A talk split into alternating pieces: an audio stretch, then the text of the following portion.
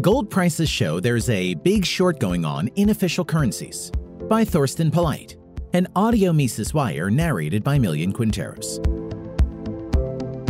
On August 4, 2020, the price of gold surpassed $2,000 per ounce, currently trading around an all time high of $2,050 per ounce. While one may say that the price of gold is on the rise, it would actually be more meaningful to say that the purchasing power of the world's fiat currencies, vis a vis gold, is on the decline. Because this is what a rising price for gold and silver in, say, US dollars, euros, Chinese renminbi, Japanese yen, or Swiss francs really stands for. The higher the price of this precious metal, the lower the exchange value of official currencies. Gold isn't just a good like any other, it is special. It is the ultimate means of payment, the base money of civilization. Monetary history bears this out. Whenever people were free to choose their money, they went for gold. Indeed, gold has all the physical properties that make for sound money.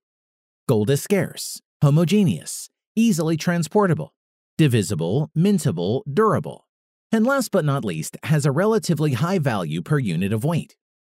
Even though officially demonetized in the early 1970s, people haven't stopped appreciating gold's moneyish qualities. However, it is not only the rising gold price that indicates that the purchasing power of fiat currencies is on the decline. Basically, all other goods prices go up as well, most notably asset prices, the prices of stocks, bonds, housing, and real estate. This means that you can buy fewer and fewer stocks, bonds, and houses with a given official currency unit. From this perspective, you can rightfully conclude that a broad based debasement is going on as far as the world's major official fiat currencies are concerned. Of course, this is not what most people would wish for, as they prefer to hold a kind of money that doesn't go down in value, money that actually preserves or even increases its purchasing power over time. Actually, no one who is in his right mind would wish to hold inflationary money. Unfortunately, however, central banks have been debasing their official fiat currencies over the last decades. To make things even worse, the monetary debasement is gathering speed due to the consequences of the politically dictated lockdown crisis.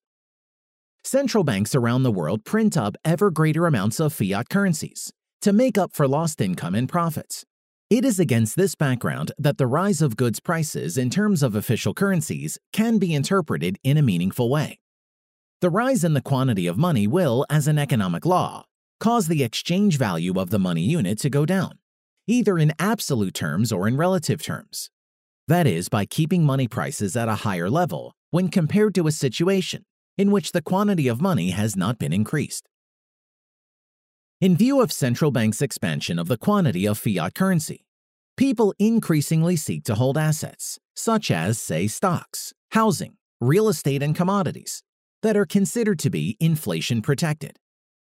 As they exchange fiat currencies for other goods, the money prices of these goods are bid up, and higher money prices are equivalent to a decline in the purchasing power of fiat currencies.